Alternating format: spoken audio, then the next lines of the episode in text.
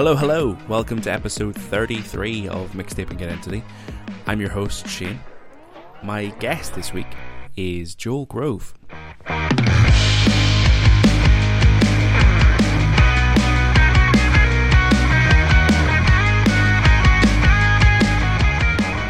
thank you so much for joining me for the 33rd case of Mixtaping Identity. My guest this week is Joel Grove. Uh, I've been aware of Joel for, for quite a while now. Actually, he produces Guardian Football Weekly, which is um, has been a mainstay of my podcast listening routine for a long, long time. And more recently, I've got into Dream Factory, which is the, the podcast that he hosts. Uh, it's very, very funny, and he's an absolute gem. And yeah, the, the chat in this episode was great. Uh, it was an absolute pleasure to have him on and the playlist was an awful lot of fun. And we had some really nice weather when I was listening to this, and there's some great like summertime kind of vibe songs on this, and uh, some stuff I hadn't heard before. Um, so yeah, overall it was a it was it was a great time, and it's a great chat. So I'm sure you're going to enjoy this one. If you're new to the show here, if this is your first time listening, just let you know we do release the playlists ahead of the podcast. So if you want to use it as a reference point or if you want to listen to it first, it is available on Spotify. We release those on a Monday. We release the podcast on a Thursday. So um, if you want the links, you can find it on, on Instagram at Mixtaping Identity, and that's the best place to go. Um, you can find the information in the link tree in the description of the podcast as well, or you can just go to Spotify and search for Mixtaping Identity, all one word, find the profile, and listen to the songs there. I'll be back at the end of the episode, but for now, we'll get into episode 33 of Mixtaping Identity with Joel Grove.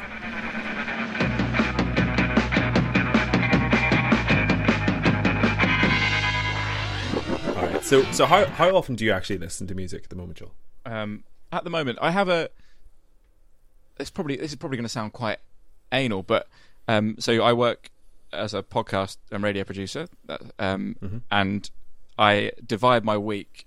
So generally speaking, I listen to podcasts Monday to Thursday, and then Friday Okay. to Sunday is music time. Uh, so Okay. typically for the commute in on a Friday, Friday night, and then across the weekend, I'm listening to music. Monday to Mm-hmm. Thursday, I listen to podcasts. Okay. I I think it must be a just to give mood thing. break? I think it must be a mood Right, thing. okay. Right? I think you know. I, I react. Yeah. I I think I react quite emotionally uh, to music, and Uh-huh. uh, just not in the same way to you know podcasts. So um, Yeah. uh, that's that's generally how I split my week up. So I listen. I would. I, I listen to music quite a bit. I'm really rubbish at discovering new music. Okay. Yeah. Um, yeah. I will listen to. I'm uh, like I'm a, just a slave to Spotify, which I hate to admit, but uh, Yeah. they're they're quite good at curating the playlists, and you know the the time capsule. Um, there's generally speaking a really good like hip hop, indie, and chill music mix on the front of my app, Yeah. Yeah. and I You're click those and I play those, and I enjoy those because the machine knows me better than I do. It knows what I want to Right. listen to. If you just gave me, you know, I used to be a huge CD collector. Now, if you put in front of me a thousand CDs, I would never choose. It's like Netflix, isn't it? I you you would never choose. You'd never you can never choose what you want to. But Yeah. uh, but if I if I signed into Netflix and it said, "Here's your here, here's," well, I guess it does do that. I don't know what I'm talking about. Um, Yeah. the recommendations on Spotify are really scarily good. I think. Yeah, yeah. I, I I dread to think of the time that Netflix gets as good as that as, as Spotify because they have introduced that feature now. I've seen um I don't, I don't know if it comes up all the time, but there is a feature when you go to sign in that says like it's basically something like pick for me, Yeah, and you can just click a button, it'll just start playing something. Um, and I think when Netflix gets to the point where it can predict my mood as well as Spotify, I think that's game over yeah, for me. in trouble. Like I'll just You won't know your own mood. Yeah. You'll never know your own mood ever again. Yeah, I'm gonna be one of those like um one of those fat people in WALL-E in the future. That's gonna be me. Your fridge just serving you exactly the meal that you you didn't even know that you Yeah. needed to go and watch a TV Yeah. show. Yeah, ah, Yeah. yeah. But then if you enjoy it, is that a ah? I, Who knows? Do we need alright. autonomy or do we just want good TV? This is taking a press a depressing turn early. yeah. Um. So so that's one of my one of my questions. Typically is around sort of playlists or um albums. I mean, do you ever go with albums or is it always Um, just uh, yeah, if if a band that I really love release an album, I will Hmm. carve out half a day to listen to it a couple of times. So recently, Right. um, Everything Everything have released some really good music, or Foals, who I've been a fan of for you know forever. When they, when they release Mm-hmm. when I see those as quite big tentpole events for me, so I will go and listen to that album start to finish. Or if Kanye or someone you know like a big deal, I will go and listen to it. Um, Okay. or albums that I've listened to forever as well. I'm quite I will Right. listen to those start to finish, but I would not. Yeah, I wouldn't take a punt on an album like I used to. Okay. Yeah. yeah. Like I used to Yeah. spend my when I was w- w- at school working part time in uh, in Currys. Um, Mm-hmm. uh, I used to spend my pay packet on. I would go to HMV and buy nine CDs, you know, three for whatever they were, and it would just be at Right. random across genres, classic albums, new albums, a- anything I would get my hands on and, and listen to that album start Yeah. to finish. But I I can't see myself doing that anymore. I don't know why that is. Maybe it's just because the algorithms are Yeah. so good. Maybe, maybe.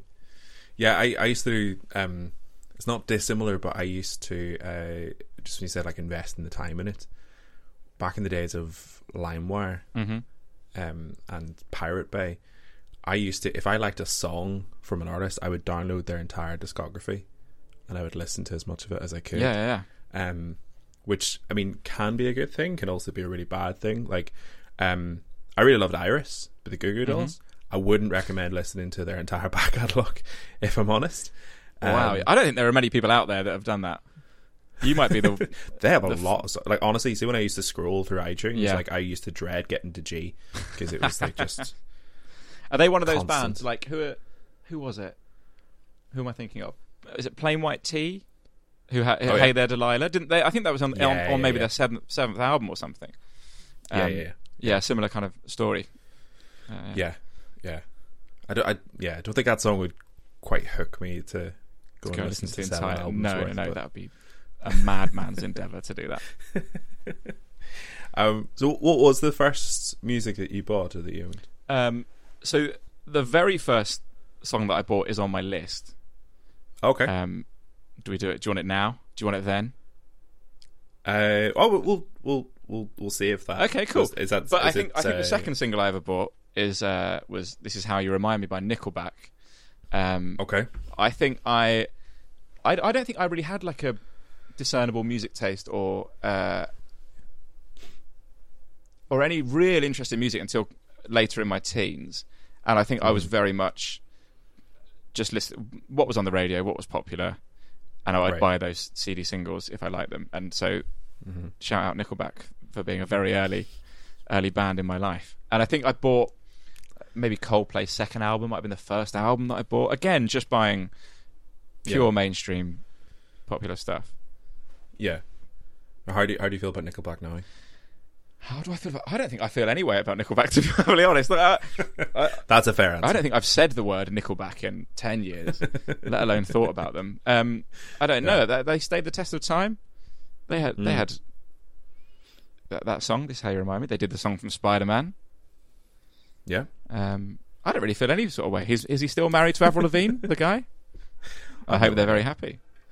Yeah. Yeah, that's how I feel about. Nickelback. I hope that he made his millions and that he lives in a lovely big house with Avril Lavigne. Uh, I, I think I've talked about this in an earlier episode, but it's um the everyone hates Nickelback. That's like a, Yeah, it's like a yeah. cool thing to hate Nickelback, but they sell out arenas. Oh, I'm sure. Yeah, yeah, yeah. Imagine like crowds and crowds of people. Like, do they all go to Nickelback with like their head down, you know, like like hood up in oh, the queue, shy just in case anyone like, you know that them? people talk about shy Tories that would never, Yeah, never admit to voting Yeah. for them. right. Maybe shy Nickelback fans are, are among us, and we never know. Yeah. yeah. that could be it. Yeah, absolutely. One day the Um, battery what- will what- die on their AirPods while they're on a train, and Nickelback will just blare from their phones, and you'll never see them ever again. Yeah. Uh, so, what is what's the best live performance you've seen then? Um, yeah, this is this is a really tough one. I think I have to go with um, Prince. Now, I wouldn't say it was like it. He was. It was amazing because it was Prince. I went. There used to be a, Yeah. a festival in Kent around the time when a lot of festivals would last a year or two and then fold. And the reason for it is obvious, right? The first year, this Hop Farm Festival, the two headliners were Neil Young and Bob Dylan. And then Okay. the second year, the headliners were the Eagles, Morrissey, Mm-hmm. and Prince. And they that the people that ran that festival went bankrupt about three months after the second year because they they were just throwing money at acts. I think on the day that Yeah. Morrissey played, the lineup was something like Patti Smith, Iggy and the Stooges, Lou Reed, and then Morrissey. It's just Wow. in some field in Kent. It was just absolutely ridiculous, completely unsustainable. Um, but Yeah. Prince on Sunday was he was added to the bill quite late. They added a third day very late, I think, just because they could get him. Um, he was three hours late, but then he did do a three-hour set and just did the hits. You know, like Lou Reed the day Mm. before had been very Lou Reed and hadn't done, you know, what what you come to see. Right. Your big Lou Reeds. Yeah, yeah. Um, Prince did all your big princes, did the lot, and that was just great. You know, because not many people, I think, especially in the UK, didn't play the UK that much. Um, Mm. So that was, I think, just to tick that one off. Uh, but then when I think about really transformatively great gigs, I saw the rapper Open Mike Eagle in the Jazz Cafe in Camden. He was amazing, really small Okay. room. Again, I already mentioned them, but Foals, they played a roller disco in Margate a few years ago that was maybe 100 capacity. And that was incredible. Oh, wow. So I, I, Wow. gigs like that, I would really, I, I look back on probably more fondly. But I, Yeah. I had to at some point on this podcast mention the fact that I've seen Prince. So I'm glad that we had the, we Yeah, had it absolutely. absolutely. Get it in there. yeah. So yeah, that, it, that would be it. Okay, perfect. Foals are a band that I adored seeing live. Yeah. because like I do, I do like Foals. Um, I've not really, I'm not really massively into their earlier stuff. I think it's Mm-hmm. sort of the later albums that I like. I, Inhaler was the first song of theirs that I listened to, and I was like, Uh, yeah, nice. wow, Yeah, yeah, yeah. Uh, it's actually on my list. Um, oh, cool. but uh, seeing them live is a completely different experience because they have a lot, a much like bigger, Mm-hmm.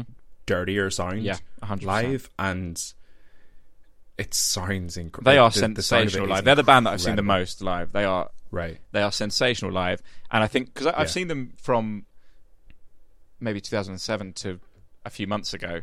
I've seen them live quite Yeah. a few times, uh, and Yannis has become like the most confident, incredible frontman. From I remember when we Yeah. first saw that. I, very, I think I very first saw them support Bloc Party, and he barely looked up from the floor for the entirety of the set. Right. And now he's just like this powerful. He's an ama- like an amazing guy. I'm really. It's just so Yeah, yeah. impressive. Completely owns the stage, and Yeah. yeah. they've got so many just huge songs that work really well live. They're re- they are really Yeah. good, really good live.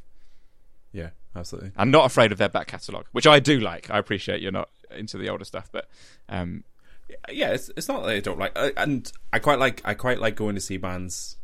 Um, that's one of the things I like about live music is that they will pick out songs in the back catalog and you get to just enjoy them for what Yeah. they are. It's not like they're playing like an old album start to finish. Yeah, and I'm not yeah, really connecting with that sound.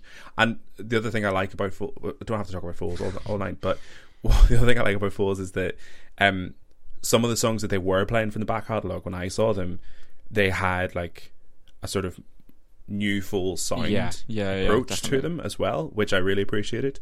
Um, And I think So, they yeah, do the best encore. I think they do the best encore in music. The way when they do two steps twice and they loop and loop and loop and loop that build up. That's that's my favorite ending to a gig. Yeah, it's just amazing. That's class. Excellent. Alrighty. Um, okay, so before we get into the list, Mm-hmm. then, so I think you've mentioned it a couple of times, so I think it's it's fair to to talk about it. So, um, you said that this is one of the most difficult things you've had to do, putting this list It together. really, really, really tough. I so ultimately I did it because I agonised over for ages. Yeah, You know, texting my friends, pics, uh, trying to remember, yeah, things like remember shows that we'd been to or times that me and my friends had bonded over an album, or and I was just going round and round and round, and then in the end, I did it in like a five minute fugue state where I just went through the yeah. questions and answered um, Yeah. instinctively. Uh, Right. And I think I said I said to you just before we started recording that if I did it again today, I'm sure it'd be 15 different songs. Uh, yeah, I really, really agonised over it. Um, right. Okay. It's interesting, isn't it? You don't you want to pick very honest answers. You don't want to lean into picking answers that you think are cool or yeah. so I've just I just went just went for it. Five Mm-hmm. Yeah. minutes start to Yeah. finish, sent it off, and then just tried not to look at it until again until today because I knew that every time I looked at it, I would just review, review, review, and be furious with Yeah. myself. Um, Yeah, absolutely. Yeah. Absolutely. Yeah, I mean my my own list has had like many many drafts. Yeah. Um and uh, a friend of mine messaged me today actually because I was talking to him about um, an upcoming guest and, and their list, and he's like, "Oh, by the way, I've I've redone my list." like he's he's he was on the show episode four, and Wow. um, Well, that's that's Like, pretty good because I mean it means you can get Yeah. people on again. No, exactly. Yeah, Yeah, Re- remixing identity. We've already got it. We've we've got it sorted. But um, yeah, he's he's got a completely new list now because he, he said he looked at it, at his list and he was like, I don't recognize this person. wow. And he took it really really Yeah, seriously. wow. So he's like completely revised his. Um. So yeah, it it can be a bit of an ordeal. I, I can see why So- because you know you have to pick one song for each category. So what I'm saying, listener, is don't judge me as we go through because I no one can judge me as harshly as I will. That's fair. Okay. Uh, song one then hmm is a song that you fell in love with straight away. So you've gone for Millionaire by Kelis and Andre 3000. Uh, yeah, I think this is a, a perfect song. Hmm. I think it's a perfect song. I think it's. I think I. I actually couldn't tell you the circumstance in which I first heard it. I just know that I've always loved it. And Right. again, to mention our Swedish overlords, this is in my Spotify Wrapped every single year and has been for as long as Spotify Wrapped has been a thing.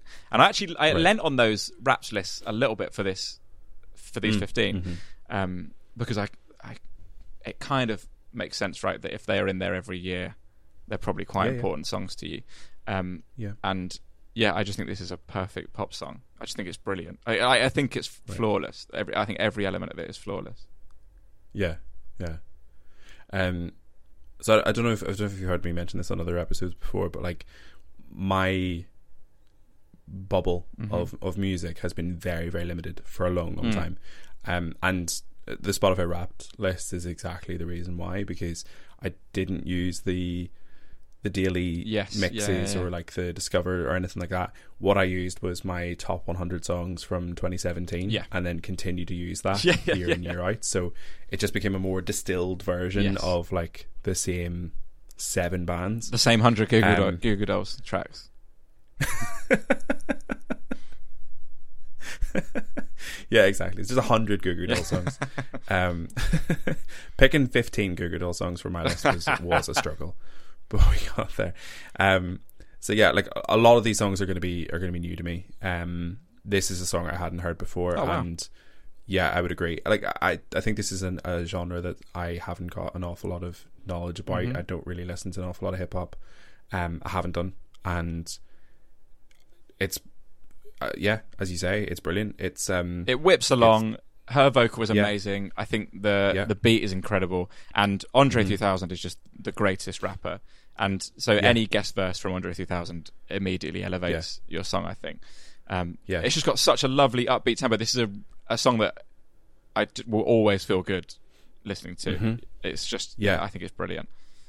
Yeah, absolutely. And it's like there's definitely a bit of humor to Yeah. Andre 3000 Yeah, as well, and that elevates it. And yeah, it's clever and fun and boppy. And yeah, I think I, I talk about uh, the kind of talk about this quite a bit, but like songs you can apply to any number of different moods. You Mm. could put this on in a party Yeah. in the car. You could use it to chill out. You could use it to have a little dance. It's yeah. Oh, it would go down very well at a, at a summer barbecue, listener. So Oh stick yeah, it on the yeah. stick it on your playlist immediately. Big time, big time. Absolutely. All right. Song two then is a song that took you a while. So you've gone for On Sight Mhm. by Kanye West, but I know you mentioned that this is this this represents Kanye as a whole, right? Well, that, the whole of that album, yeah. So I um, really, really adored Kanye West from day one. College Dropout, Okay. you know the um, pink polo and the backpack version of Kanye West, and thought Right. thought that was a masterpiece. Thought Late Registration was a masterpiece. Liked Graduation quite a bit. Really loved 808s and Heartbreaks, which was a little bit of a divisive album. And then um, and then he made Yeezus next. Am I going mad? Have I got my albums the wrong way around? No, I think Yeezus is his fifth album. And I remember buying Yeezus on CD, uh, which must have been one of the last CDs I ever bought. Um, Right. and this is um it might be track one it's very early on in the album. Uh i remember hearing it for the first time and thinking this is just horrible noise. Right i i really didn't like it. I thought it was like a total um uh what's the word i'm looking for? Kind of like uh, just- he moved completely away from what i thought his sound was and what i thought i loved Mm. about him. And the first time i heard the album i honestly thought he'd lost his mind which sub- eh, which subsequently he did do um I, I thought he'd completely lost him out, and I thought it was dreadful. And now I absolutely love it. I think it's a masterpiece, and I think every, I basically think every you know almost everything he's done is brilliant. Um, but yeah, and I almost a little bit embarrassed to admit how much I disliked that album when it first came out. It just did not. Right, okay. It didn't really work for me on any level. Um, Mm. and and now you know Total Convert. I think it's one of his best works. So yeah. Okay. Was there was there a turning point for that, or did you just keep listening to it, or how did you come around to it? Um, I kept listening. I kept listening to it. I think. I, I think I, because I was such a huge fan for so many years. Yeah. I think I must have thought I I must have known I was wrong. I think I must have known that I was wrong about it. Okay, yeah, Um, right. And ultimately, yeah, I, I was wrong. um, no, I think that was that. That would have been it. It would just been through exposing, listening to it over and over again. Okay, all right. Yeah. It's- good, good, good. You have that self awareness at least, because I, I know I've gone through plenty of periods before where I've been like, there's been a, a band release a new album, and I'm like, this isn't what I. Yeah. It's it's basic. It's it feels like a little bit. Looking back, it feels like a very sort of spoilt brat kind of approach to music, where it's like, this isn't what I wanted. I wanted your last album, but maybe a few different songs and a different tweak. Yeah. I know. I know. Um, and you've given me a com- a completely different sound. Yeah, hundred percent. Uh, he must, you know, if he wants to reinvent his sound, that's kind of his right, right? Absolutely. Yeah. Yeah. Yeah. Good luck to him. Um, it's I had to check because it's his sixth album. Of course, it's his sixth album Okay. after My Beautiful Dark Twisted Fantasy, which is his masterpiece. There we go. I couldn't. I couldn't leave having got confused over that. it's late on a Friday night. People listening to this, forgive me. It's all good. Yeah. It's all good. Um, yeah. I, again, so I think I had, of course, I'd heard Black Skinhead. Yep. From from this album, um, which I, I mean, I'm not a, a Kanye West fan, but I love that song Mhm. from the first time I heard it. Um, I really, really like this song actually. The first time I listened to it on this list. Oh, nice. Um, and I don't know. I don't know if it's just from from doing the show for like 30 episodes that I have like a much more open mind than I did Mm. when I started the process when it comes to listening to music. But I think also it's because I think I appreciate what he was doing with it because I'd heard that kind of sound used before, and it, it actually reminded me of um, I don't know if you've ever seen Muse perform live. I haven't. No. I can. But I can hear that in the. of- I can hear that in the music. uses. Yeah. yeah, It, the sort of intro they they Yeah. use a lot of that sort of that it's almost like a droning kind of sound and they use that to to to build tension and you know get the crowd going and stuff like that and there's a lot of that sound that they use live and that's sort of what it put me in mind of so I was kind of on board Mm. from that and then I think the song itself is is great so I think for me that's probably the first thing you need to overcome is like if that if that sound is particularly jarring then that's the kind of thing that you need to break through Yeah. to appreciate the rest of the song We um um, mentioned him earlier on, but there's a really I think Lou Lou Reed did a review of this album, which is a really good read as well because obviously he quite Uh-huh. likes messing with aggressive sounds or uncomfortable sounds, and he really Right, okay. really appreciated this album. Yeah, Okay, interesting, interesting, excellent. All right. Um, so song three then is the song from introduction to music. Mhm. So uh, this is the one you've alluded to. I'm sure the the, the, first ones. This is still. uh, it- it's not actually. Dr. So li- Johnson so. The, not? ten- Okay, the tension builds even further, like a Muse drone Oh at a God. live show. Um, yeah, it's uh, Still Dre by Dr. Dre, Yeah. um, and it's very hip hop heavy so far. very hip hop heavy start. Yeah, Yeah, it's interesting. Um, Yeah. I'm not sure why that is. Maybe it's just the, the mood I was in for those f- intense five minutes of putting this list together. Um, I um, so the m- the background to this is I, I've got quite a young dad. So my dad was just 20 when he had me, which meant Okay. so he was born late late 70s. Mhm. Uh, no, 1970. Hang on, am I going mad? He was born 1970. Sorry, so he was a teenager, late 80s, early 90s. So Yeah. he um, was a big hip hop fan and introduced me to Beastie Boys and NWA and Public Okay. Enemy, and that was kind of the music that he introduced me to.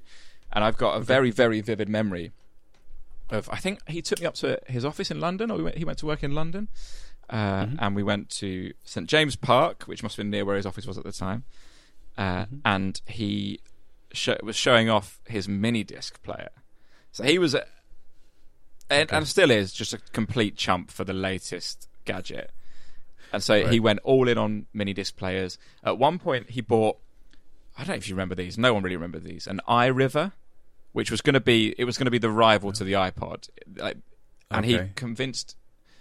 Well, he convinced himself. He didn't convince anyone else that, but the iRiver was going to win out in the. I don't. Uh, I think if you look at the Apple share price, they they probably have edged it over whoever the hell made the iRiver. Um, so so he was really big on mini disc, and he was showing me this mini disc player, and he passed me the headphones and played a song, and the song was "Still Dre" by Dr. Dre, and I, I just thought it was. It must have been. I don't know when mini discs were out. I must have been 11, 12. I thought it was the most amazing thing I've ever heard. You know, I, I didn't really know anything about Dr. Dre. I didn't really know anything about Snoop Dogg. I also I didn't know what sampling was. So that piano Right, was the okay. first time I'd ever heard that piano, and I thought that just sounded incredible. And I think that was Mm. listening to that is where I developed a love for hip hop. I think, and I can intensely remember everything about hearing hearing that song for the first time. Wow. So I, that's Okay. uh, as an introduction to music. I really, really, really remember that. I really treasure that as a memory. You know, like that was a, a cool way to yeah, to be introduced to um, hip hop. excellent, excellent. Yeah. And like, is this still a song that you would still? yeah, come Is on. this This, is one of the greats, right? yeah. This is an absolutely amazing, Yeah. amazing track. Yeah, yeah, yeah. yeah, yeah, yeah, hundred percent. It's it's I- again, this isn't like it's so. This is a song obviously I'm aware of, but Mm. haven't really listened to properly much. Um, it's incredible listening to the lyrical content of this song because it feels very, very like almost quite bitter from Dre's perspective of like people are saying I f- f- uh, fell off, Yeah. and you know I'm I'm I'm still here, still on top of my Yeah. game. Basically, like don't forget about me kind of thing, and this is now a completely iconic, transcendent song. Yeah, yeah, yeah. It's quite incredible listening to someone being like, "No, I'm still, I'm still the boss Yeah, right yeah, here," yeah, and then yeah. that song be like the pinnacle. You would you would know this song from the first two seconds, wouldn't you? I think people, Yeah, you know, most people would recognize this song first two seconds. And also, when you Yeah. mentioned the lyrical content, to think about it, I listened to it uh, again today, Mhm. and they go pretty heavy on the language early doors. My dad must have not Yep. worried about that at all. I don't. Really, Yeah. I, I mean, obviously, it's not language I've ever heard him use. Um, Yeah, sure. but he just it was obviously pretty cool about me hearing that. There we go. Yeah. An education. There you are. Yeah, absolutely, absolutely. Um, I've not not come across an iRiver before, but my a friend of mine in school, he had the he had that same approach, but it was the.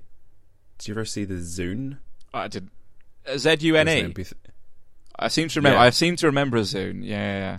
Yeah, it was a an MP3 player, um, which like it was it was cheaper. Mhm. It had better storage. Like I can see why he was into it, but everyone was like, "Nah, you're talking shit, mate. Yeah. iPods are better." So the Um, the iRiver, Yeah, the screen of it looked like a desktop computer, and it had folders and drop downs. It was crap. It was so crap. I think it was more expensive than an iPod as well. Just a rubbish bit of technology. Really clunky. really clunky to transition from using that lovely spin wheel of an iPod Mm. to you know buttons and a folder drop down menu. Ah, the worst. Right. Yeah. yeah, absolutely. Song four is a song that makes you happy. So you've gone for Dennehy by Serengeti. Uh, yeah, this is my go-to first day that the sun is shining every year song. Um, it is again, it's a hip hop track by the rapper Serengeti, and it, he's just talking about how much he loves Chicago and the barbecue that he's about to have. It's absolutely brilliant. It is kind of the antithesis to what a lot of people probably think of hip hop and rap.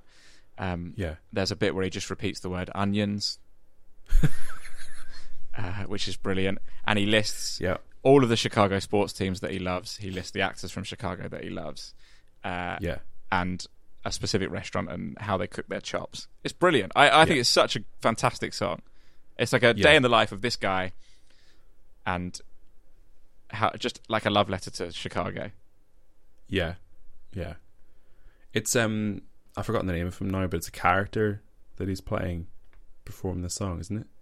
I'm you, I, I'm not sure. I'm not sure. Is it? Oh, okay. It could be. It could be. It could well be. For sure, it's uh, Kenny Cool. Okay. is his name. Um, so yeah, it's it's his uh, alter ego. I there you go. I did not know that. I wonder how far f- Yeah. far removed it is from his his ego. Um, uh, yeah, I just love this song. It just makes me feel. It just puts me in a good place. Yeah, it is brilliant. Again, not one I'd heard before, but I so again this this same friend. I, I have more than one friend, but this friend, uh, I was talking to him about um the podcast we, we we stream on Twitch, and we were chatting the other day, and he said you've done like thirty episodes Mm. now. Like, what's the best song you've had Great on a question. list? And one of the options was there's a uh, a cover of Bulls on Parade by Denzel Curry. Yeah, yes, there is, Um, and that's amazing. Yeah, Yeah, so that that's that was like that's probably number one. I think this might be two. Come on, I'll take number be- two. yeah. I'll take number two. it's it's top three. That's for sure. that's sure. very exciting. Uh, it's it's brilliant. It's I, I I love that I love that he's in character. So there's like Mm. it's it's obviously tongue in cheek. yeah, but it feels it it doesn't feel like he's making fun of anything. a hundred percent, It feels like- completely genuine. It's Yeah, just, yeah, yeah. yeah. Um, Yeah. Um, yeah, it's just so fun, so fun and funny, and the beat is great, and it feels. I- I get, I get why it would be like your first song Yeah. for for Yeah. summer. Like this is like when I was listening to your list. Anytime I got in the car, I started with this song, amazing. and then I I, I, I listen to this song there. so much. I listen to it all the time. I think it's just yeah. I think Yeah. it's such a brilliant, brilliant song. And Yeah. one and an artist and a song that probably lot uh, people maybe haven't heard of. He's not a particularly well known rapper. Mm. Um, yeah, I adore Yeah. it. I absolutely adore it. Yeah. I think it's very, very hard to get that balance when it's like a sort of a funny song, like a slightly comedic twist on a song, but to actually be a great song at the same time. Completely. I think musical comedy tends to go one way or the other in terms of the music or the comedy. And yeah, the, the song itself is brilliant. Like I'm in love. Yeah.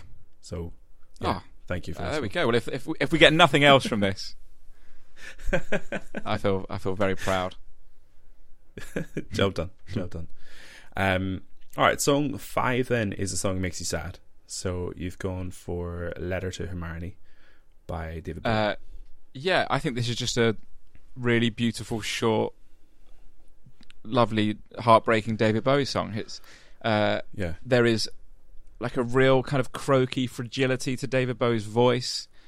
It's I Mhm. think about a real relationship that broke down, and the woman that's the subject of the song went off with this dancer, uh, and Mhm. it's there's just so much that all of the lyrics are completely heartbreaking. I think, but then that there's that bit at the Mhm. end where he's talking about uh, her her situation now and how the, this new guy cares for her and loves her and looks after her and she must be very happy. And then he says, "But do you ever call my name like even by mistake?" Which I think is the most Yeah. devastating line, like that you would he would cling to. Even his name being said by mistake, not because she misses him, not because there's anything Yeah. still there, but just like, it would be something to cling on to if she said it in error, Yeah. you know. And that Yeah. that for me, that is that absolutely kills me. That that line. yeah, That it's just I think it's one of the most devastating lines in all of music. Like just the idea that you would love someone so much that once they've left you, even just the, Yeah. the thought of them saying your name would be enough. Uh, it kills me. Absolutely Yeah. kills me. And I think you know I don't. I'm not a huge huge Bowie head. Or I know all of the hits and they're all pretty bombastic and exciting. And this is very stripped back. And again, like his Yeah. voice feels really really fragile. It feels really raw. It feels like a very honest Mhm. song. Uh, yeah, and Yeah, that that one line especially just ah, it's knife to the heart stuff. That it really really kills me. yeah. No, it is. Um, yeah. I'm again. I'm not massively. I've never really massively got Mm. into David Bowie, and I, I don't know what I think. There's part of it for me is fans of David Bowie are like, it's like all consuming. Yes, yeah, yeah, yeah. like their fandom Yeah. for David Bowie, and it's like you have to understand this part of his life and this part of his I life. know, There's I like a yeah. saga that you have to. Oh, get Oh, he lived in Berlin. in I don't know when that was. Always, it's always you know the Berlin period or this the other day. We won't talk about the, new, the drum and bass that he made in the nineties. Yeah, I know. I don't really. I yeah, I, Yeah. I'm not that in on Bowie, which is a shame because he's obviously written tons and tons No, of abs- amazing absolutely. But it just it feel it just feels like a lot of homework Yeah, to get into completely some agree. quite challenging Yeah. songs, and I don't really have the, the time or energy for it. But um, but yeah, this song is is beautiful. Um, and I I actually had picked out the exact same line as the one that I found to be the the saddest because um I think uh, the episode you talked about, Shuffle Tea, um, there's a similar kind of energy in that uh, in a Tom Yeah, Waits yeah. song that he had um, brought up, which is uh, Alice. Yeah. right. Um, and there's something about like just that, see the fragility of it, but like there's almost a sort of a slightly pathetic quality to what he's putting Yeah, out there, um, which does just break your heart because knowing it's a true story as well and it's a real person that he's like Yes. putting this Yeah, out yeah, there yeah. too like he's really bearing his soul like he's really putting himself out there like he's and that's so so hard Yeah, yeah. like i've written some music and like like even putting down like some kind of like sincere thought together like i catch myself on this show when i like when i say something that is genuine i'm like oh this sounds like a bit Yeah, wacky yeah, yeah. but like actually bearing your soul and putting it like recording it and Mm. putting the song together and obviously performing it as well like it's yeah it is it is heartbreaking when you like break it down Yeah. and sit and think about it Ah, well, uh, yeah. I, I, I don't really know what more to say to it. To be honest, I find it, I find it hard to listen to. I find it really hard to listen to this song. Um, I think Yeah. it's just a perfect, just perfect song about about heartbreak Yeah. and, and breakups. It's uh, yeah, yeah it and it it starts and it, it goes and it's sort of two and a half minutes long or something, right? It's just this perfect Mhm. little little song. Uh, yeah so- yeah, it's that one line. I think about that Um, line all the time. I just think it's brilliant. It's such a brilliant observation Mhm. and just completely Yeah. devastating because it's kind of pathetic, right? It's that you know that it's Yeah, that absolutely. real raw pathetic post breakup feeling, and Yeah. that's um, yeah not yeah i'll take it. yeah it exactly, and that's not something I've ever. I guess uh, I'd always kind of associated David Bowie with Sound and Vision and Life on Mars and you know mm, Let's mhm. Dance and that kind of stuff, and then this is just a side to him that I had, I had zero awareness of really. Yeah, yeah absolutely absolutely yeah um again i talk about different kinds of like sad music in this category and there's like there's um yeah there's there's like there's different levels to the sadness right and different sort of levels in terms of how you engage with sad Yeah. songs as well. I think this is definitely one that would pull you down Yeah. if you wanted to feel Oh, sad yeah, yeah, you're like okay i need to feel my feelings for a bit. I'll stick on this song. And yeah uh two and a half minutes later weeping I need done. to know that David Bowie can Yeah. feel heartbreak too. Yeah. Yeah, absolutely.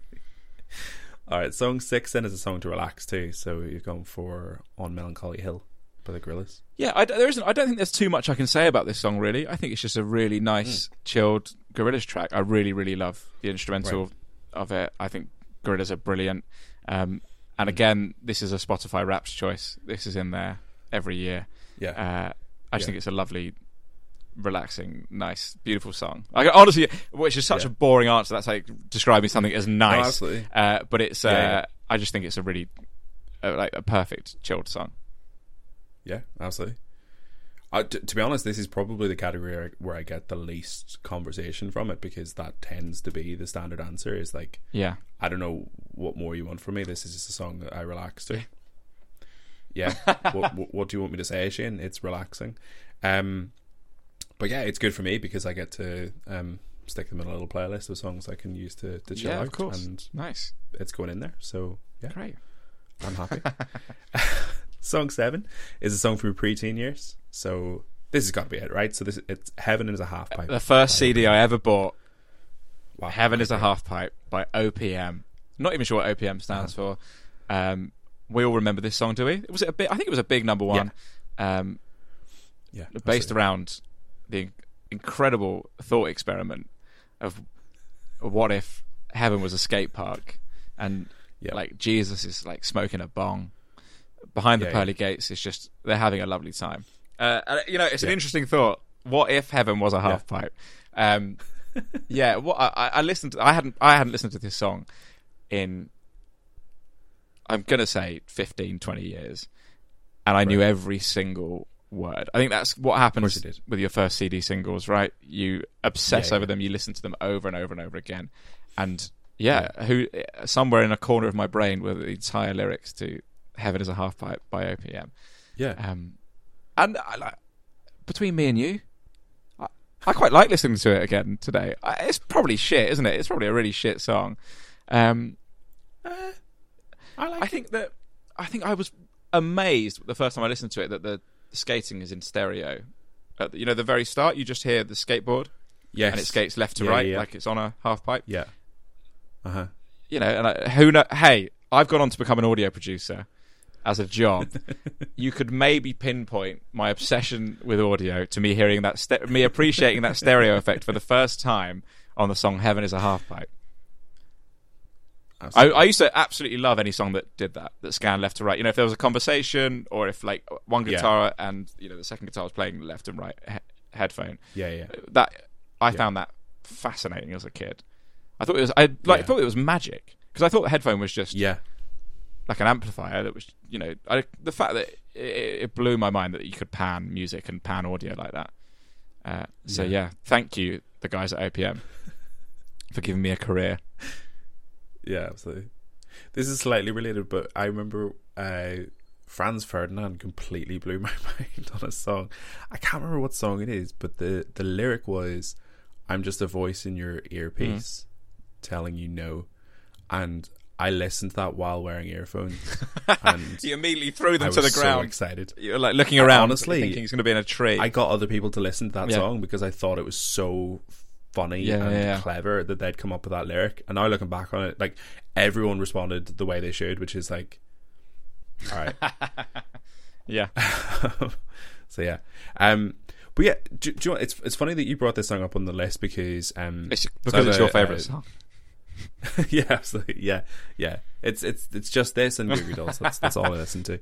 Um, but no, it's uh like someone in my uh in my Discord Mm-hmm. recently actually brought up this song like before you'd sent the list and said this just been listened to a lot recently, and we sort of got into a conversation about um different songs that fit the category of what we call optimistic nihilism Mm-hmm.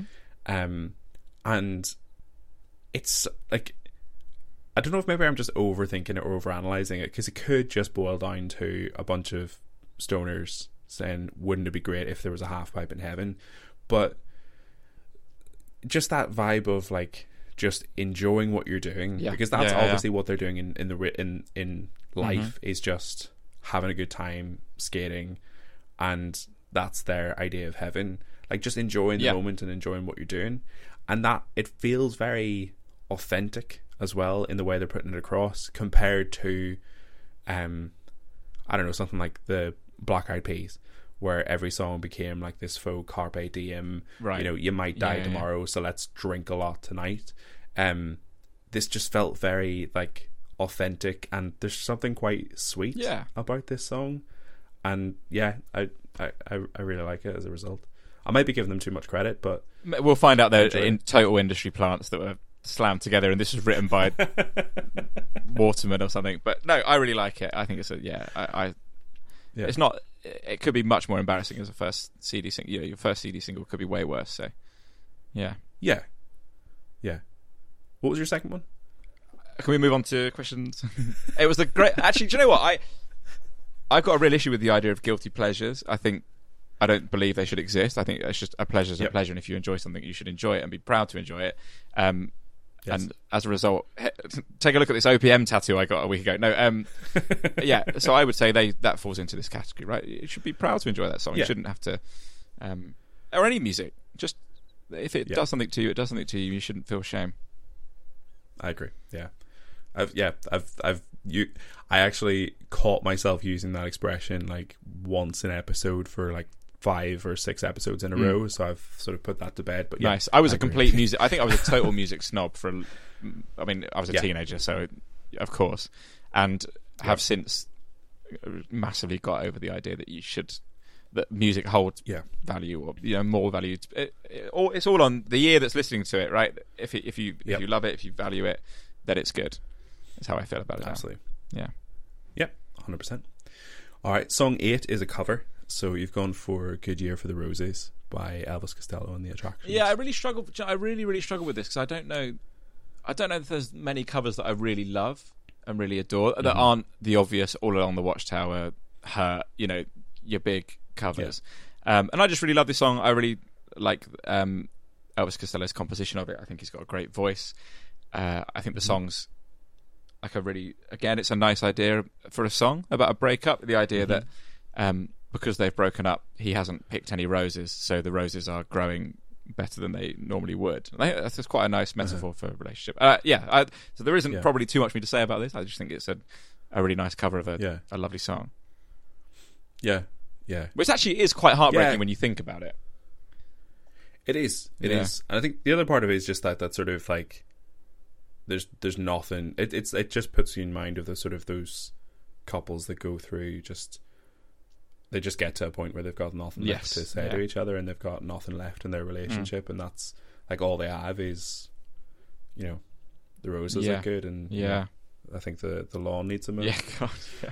Um, but yeah, like it's it's uh, as you say, like it's a great idea for a song, and it's it's it's it's beautiful. Like it's really really well done. So, um, yeah, don't know if I can add much more to it either, but it's a good song. Uh, all right, song nine is a song that you would sing at karaoke. So you've gone for "Paradise" by the Dashboard Light by Meatloaf. Yeah, I mean, if we're talking, well, guilty pleasures don't exist, but if we're talking about guilty pleasures, Meatloaf, I I love Meatloaf. I Right. absolutely love Meatloaf. There's something completely unashamedly camp and over the top and ridiculous about Meatloaf's music, which means Yeah. it's just perfect karaoke fodder. You can attempt Yeah. to hit notes that you'll never hit. If you're a bit of an attention seeker, which I have been accused of in the past, you get a good nine minutes up Uh-huh. there with a Meatloaf song. You know, Yeah. this is not a you know I'm not doing song two by Blur. I'm doing that four and a half times with Paradise by the Dashboard Light by Meatloaf. yeah. um, okay. I just think it's a brilliant, over the top, fantastic song. Uh, I uh, went to see the Meatloaf musical, and the performance of this song was a highlight. Uh, I'm sure. yeah, I love Meatloaf. If this was like Alcoholics Anonymous or something. Hi, I'm Joel Grove, and I love Meatloaf. when was the last time you listened to Meatloaf? On the way here, actually. I, I, I can't stop. Um, yeah, that that would be. Yeah, I I, I think is he is Meatloaf a problematic guy now? Was there like a he said some weird? Did he was he anti-vax or something? I don't know. Um, Oh, I don't know. I, I Let's not. Let's not. that's think not good. Thank you. Um, Yeah. yeah, brilliant, brilliant song. You could pick this. You could pick Yeah. Bat Out of Hell. You could pick Two Out of Three Ain't Bad. Objects in the rearview mirror may appear closer than they are. Just a hilariously Yeah. long song title. Um, I would do any of those. I could happily do any of those at karaoke. Yeah. I, th- I thought you were going to make the I would do anything for love joke there, but um, thank you for not. um, so this this is one of the questions I was going to ask Mhm. you about this. So it's it's eight and a half minutes long. So you're you are going for the Yeah, entirety of. th- I would say a, a problem is there is a section of the song where there's just sort of baseball commentary. yeah, yeah. That that's what I was. what do, we, what do you do on was listening to stage this. during that time? Is what you're thinking, isn't it? Yeah. Um, Yeah. I. Uh-huh. Hmm, what would I do on stage? You'd maybe maybe see some dancing. You'd Okay. maybe see me uh, just staring at the words musical interlude on the screen, praying for the next line to come up. That's the funniest bit of karaoke, isn't it? The interlude Yeah. and how people behave Yeah. in the interlude. I would actually give anything to watch a supercut of people during instrumentals at karaoke and what they've done, what, how they do it. Um, yeah, that's the only awkward part of this song, Right. and also the fact that invariably difficult to get a, someone to sing this with you, so you'd have to play both parts. Yeah. Okay, that is a big part of it as well. Yeah. Um. Are you a karaoke guy? This is. Uh. No. Okay. I'm not. Um. Have you sung at karaoke? I I don't actually think I have. Um, and I think now I I would be more inclined to do it now Mm. than I would have been in my in my twenties. Yeah. Um, because I honestly I just give less of a shit now. Um, Yeah. I think the the only real opportunities I'd have to do it would be like on a work outing now, and I'd be less inclined to do it with my colleagues. hmm Um, but if I was out with my wife or my mates or something, and we stumbled across it, I'd give it a go. I wouldn't wouldn't mind. And what's your I, pick? th- I think I probably need to be drunk. My my pick is um is Kryptonite by Three Doors Down. I don't think I, I don't know if I know that song. Do I? Okay, Is it? you're, should I know? Perhaps a little fortunate. Um, I oh. Uh, Kryptonite is, is is the song. If it go- it goes, if I if I go crazy, then will you still call me Superman? I don't know if I don't know if I do know. No, okay. it. Okay. Uh, Well, I'm gonna go. I'll very go away and listen. You don't have to. Um, it's very like southern rock. No, I actually, I actually do really like it. It's like it's very like yeah, southern rock and roll. Um, I, I mean, it, it turns out they uh, they they did they play at Trump's inauguration? Oh Or- no! Just like Was that when they were the just, hats. they couldn't get don't know. anyone to play at the yeah, that's yeah, exactly. Oh, that's no. that's who they got. Um, but yeah, no, it's just it's very southern rock and roll. I the, the reason I picked it is that I was with a friend of mine leaving them off at the uh, um uh, they were at my house and, and then they were getting the boat home and I, uh, there was a car journey. He had the aux cable. He put this on, and we used to listen to the song a lot when we were teenagers, Mm. and we both like sang the song hard Amazing. in the car. Oh, I love that. It was an incredibly cathartic experience yeah, for me, yeah. and I think that's just what I'm clinging to. So yeah, that would probably be be, be mine. I would say. Nice. Um, yeah, it's because this is this is an aside, and I'll I'll cut this because um, it's it's not um, it's maybe not podcast friendly, but uh, a friend of mine was telling so he's a, a Australian friend of mine, um, said he was uh he was at a karaoke bar where they have like those booths Mm-hmm. and they have like the um it's one of those like you know that sort of Korean style where they have like just like stock footage Yeah, yeah, kind yeah. of stuff playing and the song lyrics and I think it was a Bon Jovi song Mm-hmm. and for whatever reason they just hadn't really thought they just were using like tourism footage Yeah. but the footage was from Auschwitz Oh my god. there's a video of this guy like realize what it was very awkwardly singing Bon Jovi with That's absolutely incredible. oh my god. That is so good. That is so so good. That's completely podcast friendly. That is that is absolutely amazing. I'll leave it in I'll leave it in Wow. um wow. yeah Yeah. it's yeah I, I honest that's one of those stories that I think about every now and again and I just laugh out loud yeah. like it's That is oh, phenomenal. Imagine being the so guy good. singing. yeah just watch it Yeah. just the realizations Yeah. you see like is is that fuck fuck do I stop do I tell yeah, someone exactly. Yeah, yeah. What do I do? Why the song? um, anyway, back back to back to Meatloaf. Um, I I really love this song. Like I I found it very very funny, and I think because I hadn't listened to this, I've obviously heard the sort of you know we were barely seventeen, we were barely dressed. I don't Yeah. think I'd listened to the song the full way through. That The- um, the- oh, you're going to say the line about I was. I said I would love you till the end of time. yes, Now I'm praying for the end of time. so it's really funny. isn't it? It's really funny. So yeah, like that yeah. genuinely caught me off guard. Yeah. Um, because the the build up to that, you know, I need to know right now. Let me sleep on it. Like Yeah. that sort of back and forth. Yeah. is really really good. And then Yeah. like yeah, so now I'm praying till the end. Of, there's a pause in it. There's like comedic timing There- it's it. really It's brilliant. It's so, so brilliant. good. Yeah, it's So like I, well he's done. you know, in order to get with her, he's promised her the earth. He's promised to Yeah. love her forever and ever and ever. Yeah, And then you get that one second beat, and then he says, "Now I'm praying for the end of time. Like I've promised her the end of time, and so now I want to reach it." It's so great. It's such a Yeah. like that that moment of regret. Um, yeah, yeah, I think it's really funny. that's Yeah. brilliant. I love so like love a funny line or self awareness or something like that in a song. Just brilliant, really good. Yeah, yeah. excellent. Alrighty, song ten then is a song that reminds you of a specific place. So your song is "Time to Pretend" by MGMT. Uh, yeah, so the the specific place this reminds me of is um, I grew up in the Medway Towns in Kent, and there was Uh-huh. a an indie club called the Manor Club that you could uh, get into from the age of maybe sixteen, Okay, despite it being a bar ostensibly Yeah. that you should be 18 to get into and the bouncers had a policy of letting people in based on how they were dressed and a quiz about their music taste. And so generally Okay. there were really good people in there. Uh, and i would from sixth form for a couple of years i would go kind of every single week on a friday night. And the dance floor was just like looking at my sixth form common room but in a nightclub. Ev- just everyone would be there and they would just play. There was the main room which was an indie disco and then a smaller room which was like much heavier headbanging like a mosh Okay. pit kind of room. Uh, and I just loved it there so much. It was four pounds to get in. Every single drink was two pounds fifty. Ooh. From from a double vodka Red Bull down to a WKD, all two pounds fifty, just because they were just handling it, just to make every life so much easier for them. Yeah, yeah. Uh, and I can really, really specifically remember one of the 500 times they played Time to Pretend across those two years. Um, Right.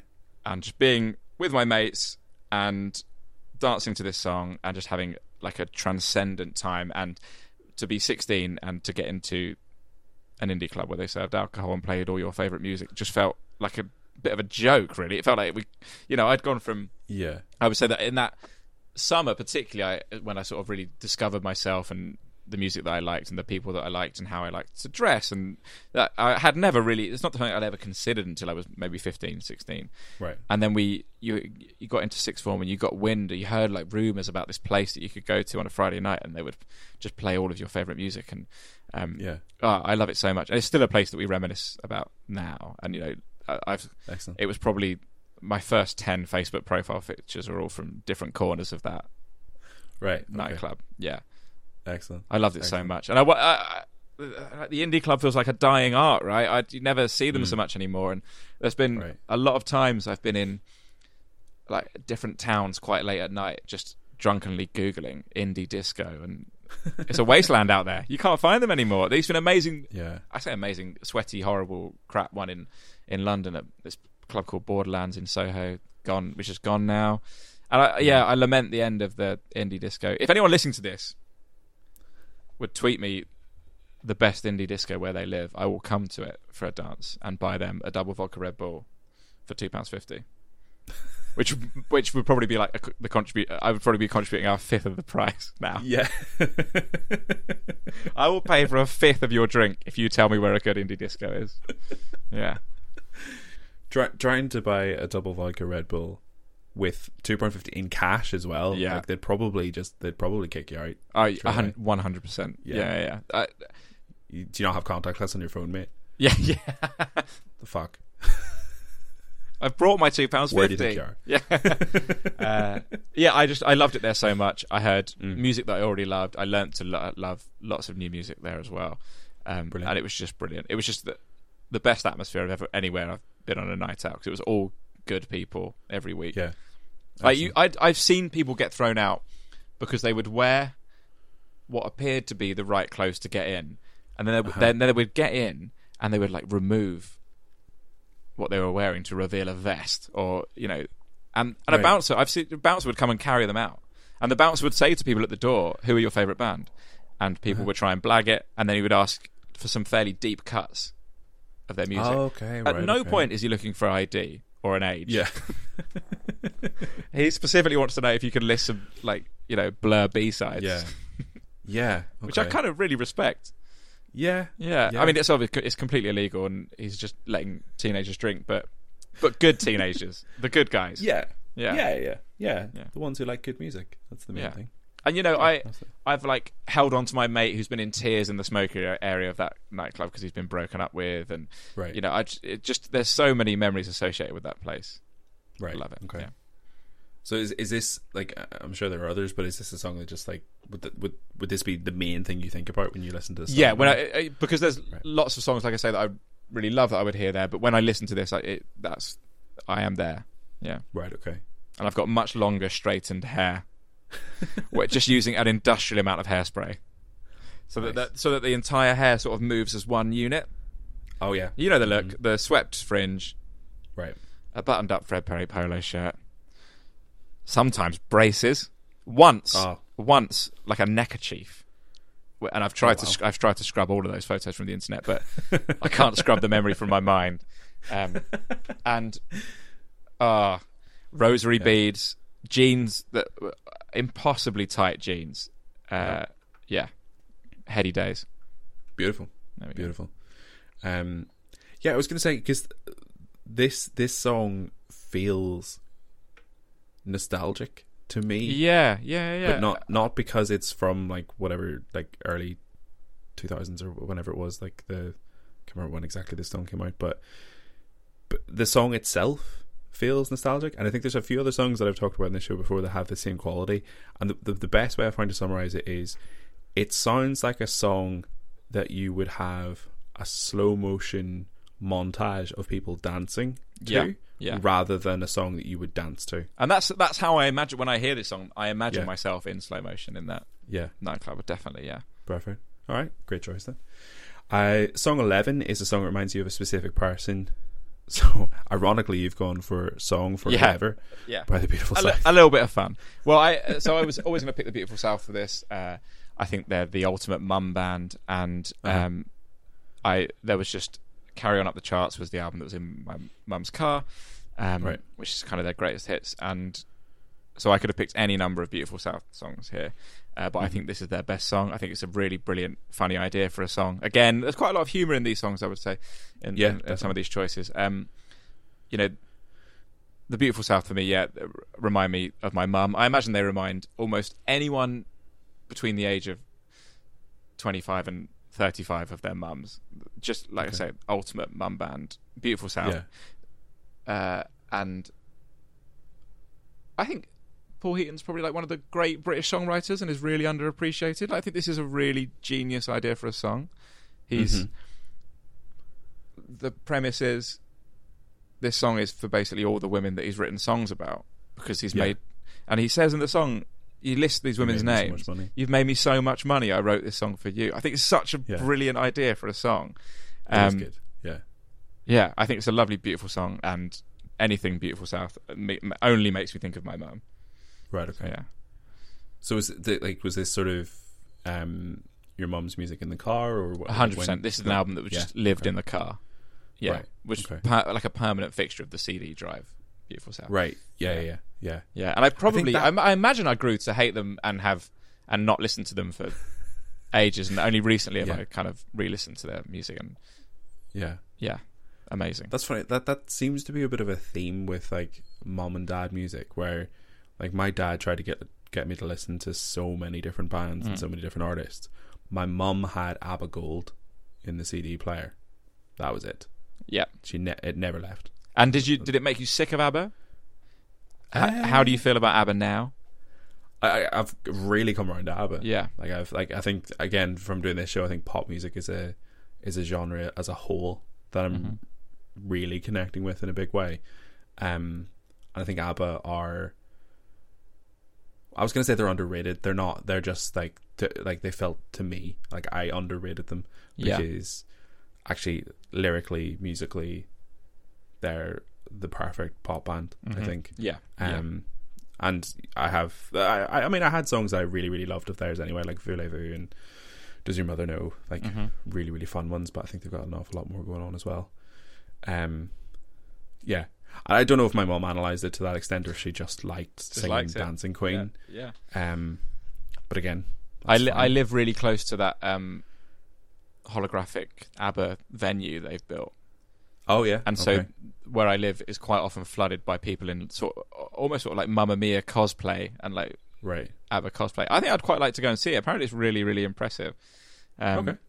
Yeah, ABBA ABBA are great, and Yeah. again, it's probably teenage musical snobbery, wasn't it, that made it, uh, sort of put them down. But they've got some hits. Absolutely. There's a reason Yeah. ABBA Gold is like the greatest selling album ever, right? Yeah, Yeah. exactly, exactly. All right, so The Goo Goo Dolls aren't having a bespoke venue built in East London. No matter how many letters you write and how strong a campaign you wage online, the the Goo Goo Dolls hologram experience will not come to Belfast. There, there are two contributors to my Kickstarter. Yeah. One of them's you, and the other one's the lead singer of the Goo Goo Dolls. Exactly that. Yeah, yeah. song twelve then is a song that motivates you. So your song is "The Rat" by the Walkmen. Yeah, th- this is complete Route One choice for me. This is the track one of a playlist that I listen to when I do exercise, Right. and it is just an absolute hammer of a song. It goes and goes and goes and goes for four minutes. I think it's brilliant. It, I, I will run my fastest kilometer of every run when this song's playing. Uh, Yeah. The drums are just brilliant and driving and intense and yeah, I, I I love this song. It's it Yeah. it will I, I listen to it three or four times a week when I work out, and so this is uh, that when you, it's hard, isn't it? Motivate.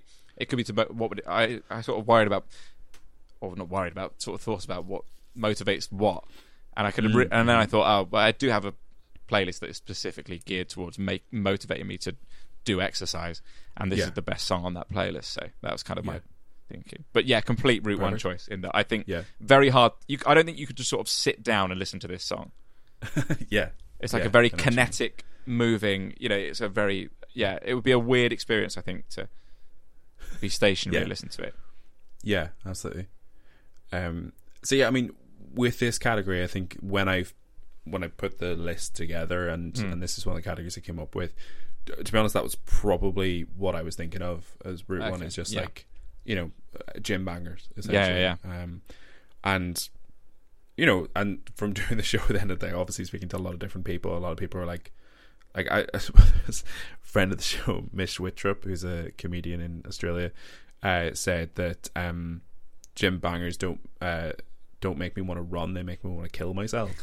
Um, which is you know a slightly different take on it. But So there is there's, um, there's a line in this that is that does make you want to kill yourself a little bit because Uh-huh. he's he's talking about um he says when I used to go out I would know everyone I saw Mm-hmm. now when I go out I know no one at all you know like I Yeah, it- so there is that kind of weird transitionary thing and I think I do having just talked about knowing everyone in a nightclub being age 16 I'm 30 Yeah. years old now and when I go to my hometown everyone in the bars are 18 19 20 and I definitely feel that I feel that like that's Yeah. this song definitely hits me in a place as well when I listen to it and there's kind of a bitterness and anger to his voice and yeah, Um, absolutely. yeah so that is yeah. so it can do hey it can motivate me to ru- it can do both it can make me, motivate me to run so hard that I reverse time and become 16 again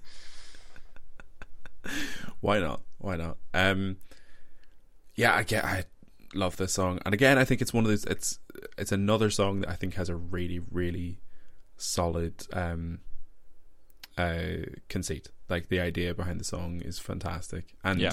the opening line, "You got a nerve Yeah, to be yeah, asking a favor. You got a nerve to be calling this number," is and the anger in his voice and the way like the way the music is building around him it just sets the tone straight away and it's called the rat. Yeah It's- yeah yeah yeah. It, there's so much anger and bitterness and yeah i again i i as i said i set up the category to be like gym bangers Yeah. and you know main character walking with purpose kind of music and yeah s- straight in the list. I feel like they're total one-hit wonder band, the Walkmen. It feels like they right. poured every ounce of everything they have into this one song, yeah and it Yeah. is. I think it's yeah, uh, like a total masterpiece. I think it's such a brilliant song.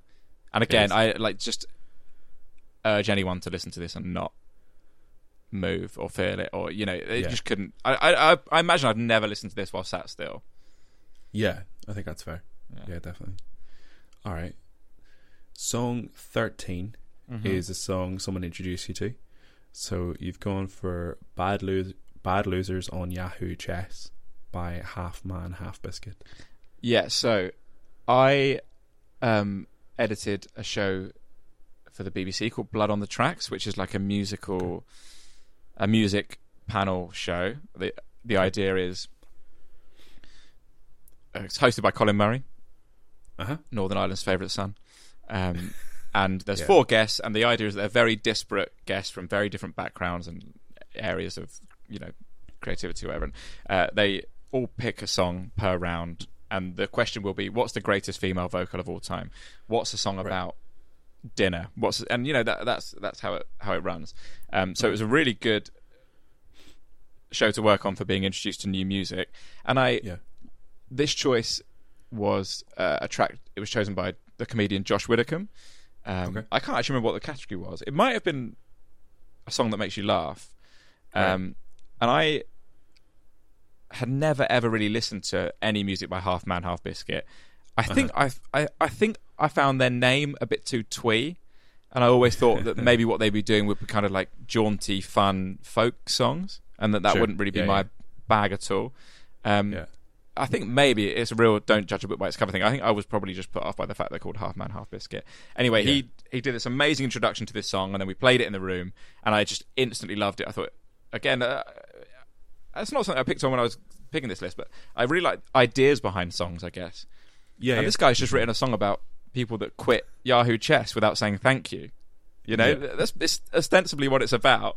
He's Yeah. playing Yahoo Chess, and we've all, if anyone that plays video games, the idea of rage quitting, you know, Yeah. very ahead of its time. This song, uh, and he and he he lists like the usernames of people that have quit on him, and they weren't very polite. And um, Yeah. there, there's a really hilarious bit where he says that.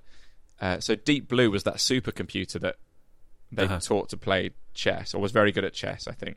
And there's Yeah, a yeah. he talks about voting for Deep Blue as Sports Personality of the Year. That's so that's properly hilarious. Um, I just think it's a really funny song, and it's actually musically really good. I really yeah, yeah. uh, and as a result, I, I would call myself like a, a half man, half biscuit fan now. I really love that song. I'm really glad that I sort of took the time to Mm. embrace them as a band. I think it's just, Yeah. I think it's I just as an idea, it's brilliant. Like, Yeah. isn't it so great that you can write a song about Yahoo Chess and it be and it be that good? It's just such an amazing thing about music, right? It's such a silly idea. Uh huh. Um, but yeah, and the, you're right about the line between with musical comedy. I think the music has to be really good Yeah. for it to work, and I Yeah. think I think it is with Half Man Half Biscuit. Yeah. It's very, very tightly written as well. Yes. There's, there's Yeah. nothing there's no wasted space, there's no fat in the in the way the lyrics are put together. It's so well done. It's so funny you said it's a, it's ahead of its time. That, that is hilarious because it if they'd written this song about FIFA Ultimate Team Yeah. in the year 2020, Yes, this yeah, would yeah, be the biggest hit of all time. Yeah, you're you're so right. It'll be the biggest song on TikTok. It'll be absolutely enormous. um, yeah, hundred percent. It's it's Yeah. just about rage quitting and yeah. yeah, Oh, people, it's people signing out without writing GG. the bane of my existence. Oh Yeah. man. All right, excellent. Song 14 is a song that you wouldn't expect to like. So you've gone for As It Was by Harry Styles. which is a very recent pick. This is a Mm. song that came out in the last few months, um, and again, I, I guess it's because I, I would never not expect to like a song. I I don't know Right. what like grounds that would be on. Um, Is it because it's an artist I would maybe imagine I wouldn't like, or a genre? Yeah. Mm-hmm. I, I, I would say I'm pretty open minded and happy to like anything. Um, Yeah. But I one of my first jobs in radio was working for a children's radio station, Uh-huh. and as a result, I was pummeled to death by uh, One Direction and Little Mix and their lesser cousins, people like Union J, or just so many bands that only I can remember. Only I and probably now teenage boys and girls can remember. Um, Right. and so I think as a result, became very adverse to subsequent solo projects or anything Yeah, yeah. put out by those people. Uh, And then, just because it's inescapable, have heard quite a lot of the recent Harry Styles album, and it's just fucking great. It's really good, and I think this song's brilliant. I think it's such a great Yeah. pop song, and I love it. Yeah. And um, yeah, I think I tarred them all with the same brush. But uh, you know, when you're hearing it a hundred times a day for a couple of years, it will have that effect, uh, Yeah. and have yeah, have definitely ignored his music, but Yeah. it's kind of uh, undeniably great pop music, and he is Absolutely. bloody hell, he's handsome and he's so charismatic, Yeah. and uh, hard not to love him. Really, just seems to be a, Yeah. a great guy making fun music and kind of being who he wants to be. Yeah. Yeah, absolutely. Um, it's like uh, Harry Styles is a is is someone I've I've talked about before on the show. So ap- apologies to to regular listeners listeners, but I'm going over it again. Um, I think like One Direction, that kind of era, is a is a massive reason that I've not connected with pop music because Yeah. when I was starting to to get my taste in music, that was when like Pop Idol, X Factor was really Complete off, production line, and- conveyor belt kind of music. Hundred yeah. percent, yeah. Everything was just churned out, and it was like the number ones weren't organic anymore. It was like basically given to the Yeah, winner yeah, yeah. of of um whatever contest they were doing. One Direction were a perfect example of that because that was a, I assume, an industry manufactured Mm-hmm. story in a um reality Yeah, um, quotation marks reality TV show, um, and then yeah, uh, you sort of that that's I mean that that's sort of how I felt about pop music in general. Mm. Um, and it's it's their fault basically. But um, when when he went solo, I think there was obviously a period where like my wife actually went to see him. She, she got like invited to some corporate gig in in in London because she did well in her in her in her job, Mm.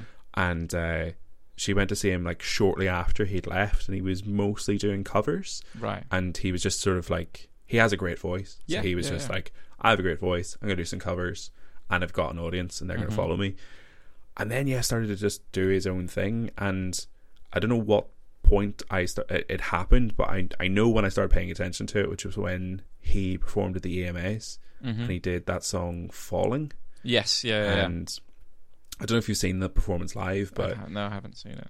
have you seen have you seen the video? It's like this room filling with water. Yes. Yeah. Yeah. this kind yeah, of- yeah. Yeah.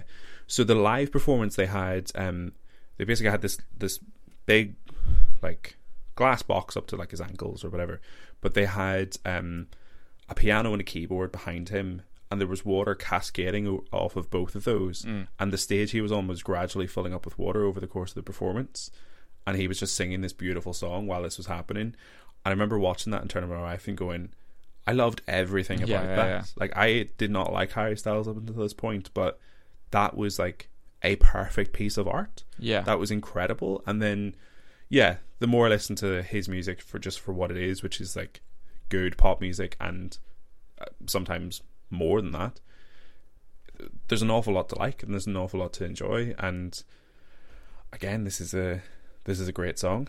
It's a great song. There- there- There's an interesting thing there about award shows. This is a bit of a tangent, so apologies. Um, it's almost when you said that, kind of that about that being quite a big moment for you, and I think about like recent Brits performances. I couldn't tell you anyone that's won a Brit Award in the last five years or, and what Yeah. category, but I know I adored that Stormzy performance where he said, you know, fuck the government, fuck Boris, and the money for Grenfell, and that performance when it's raining on him, like super Mhm. powerful. And the Yeah. Dave performance from a year or two Just ago, gonna say the Dave one, yeah.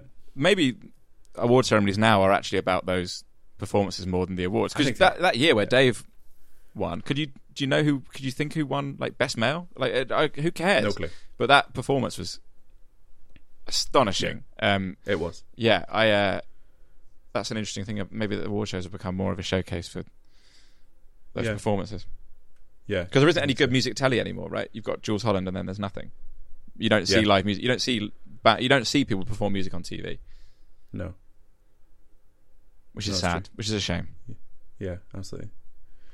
Um, all right, song fifteen is a song you think everyone should listen to.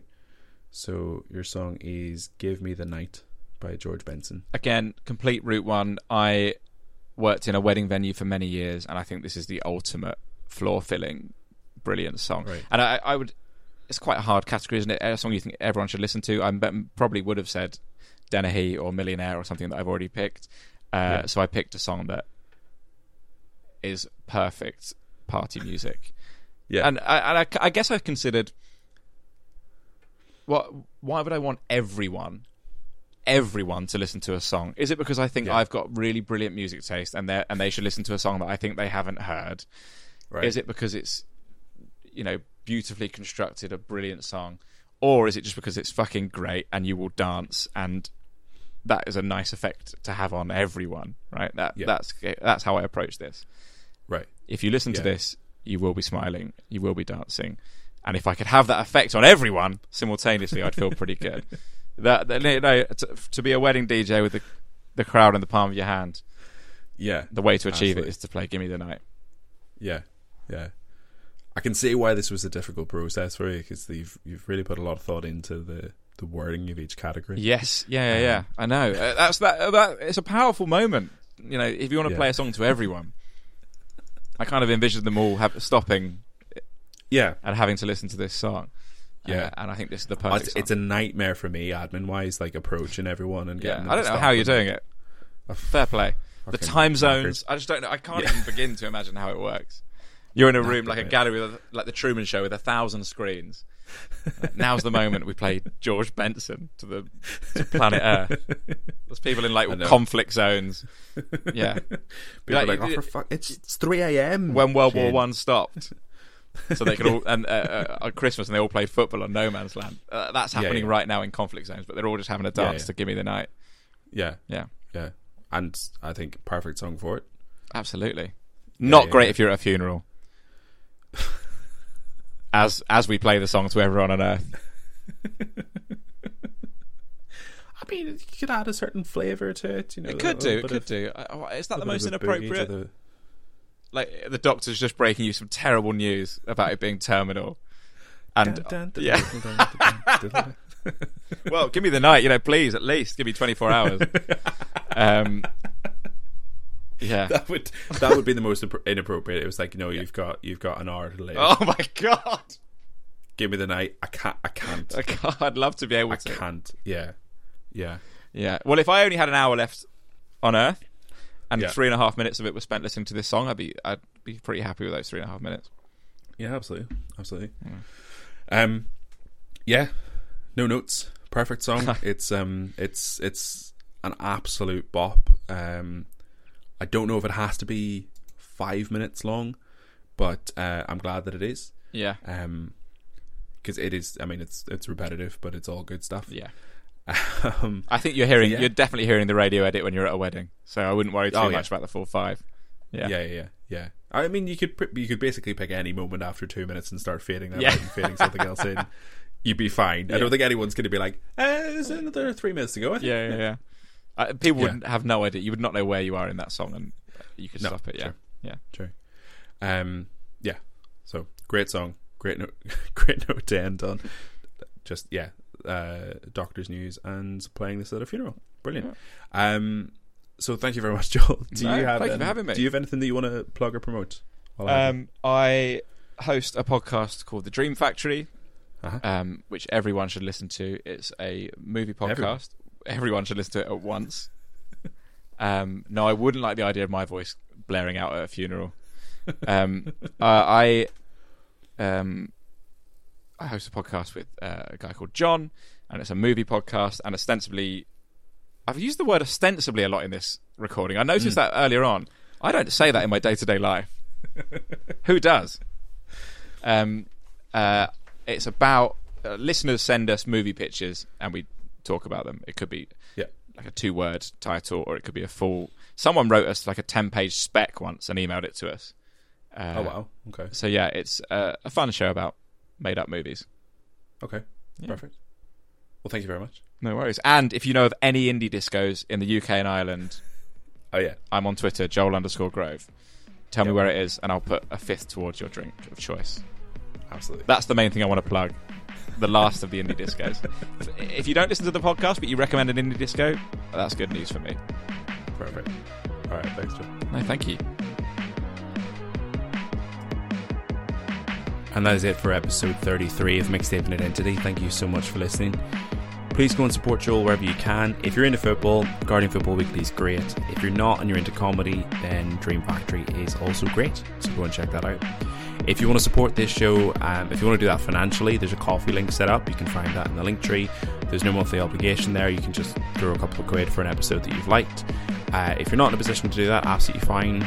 Tell your friends, say nice things, share it on Instagram, all that good stuff.